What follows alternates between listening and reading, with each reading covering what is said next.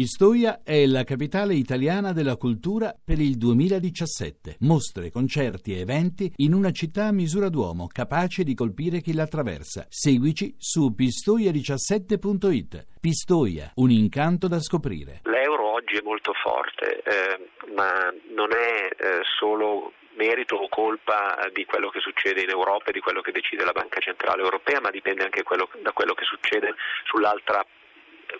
costa dell'Oceano Atlantico, ovvero sia eh, in America, nel senso che ehm, la, la, una delle ragioni per cui l'euro si sta molto apprezzando è che il dollaro è debole. Normalmente si guarda il tasso di cambio tra euro e dollaro e quindi se c'è un apprezzamento dell'euro nei confronti del dollaro può dipendere dal fatto che gli investitori non vogliono tenere dollari e vogliono invece comprarsi degli euro, però dipende anche dal fatto che eh, per l'appunto eh,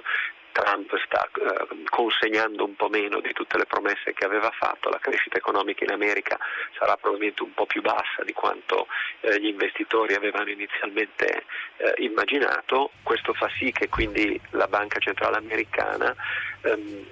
probabilmente alzerà i tassi di interesse meno rapidamente di quanto previsto e eh, il livello dei tassi di interesse è quello che determina se conviene o no mettere dei soldi in una certa valuta piuttosto che un'altra valuta. Quindi il primo elemento da considerare è che c'è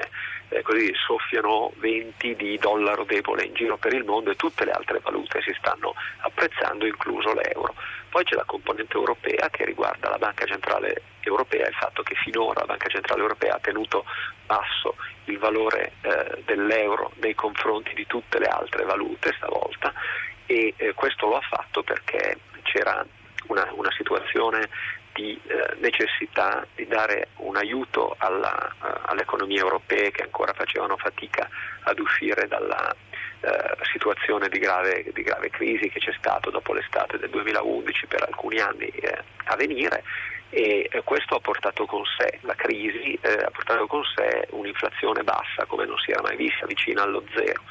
e eh, questo eh, di per sé è una cosa cattiva quando l'inflazione diventa troppo bassa perché poi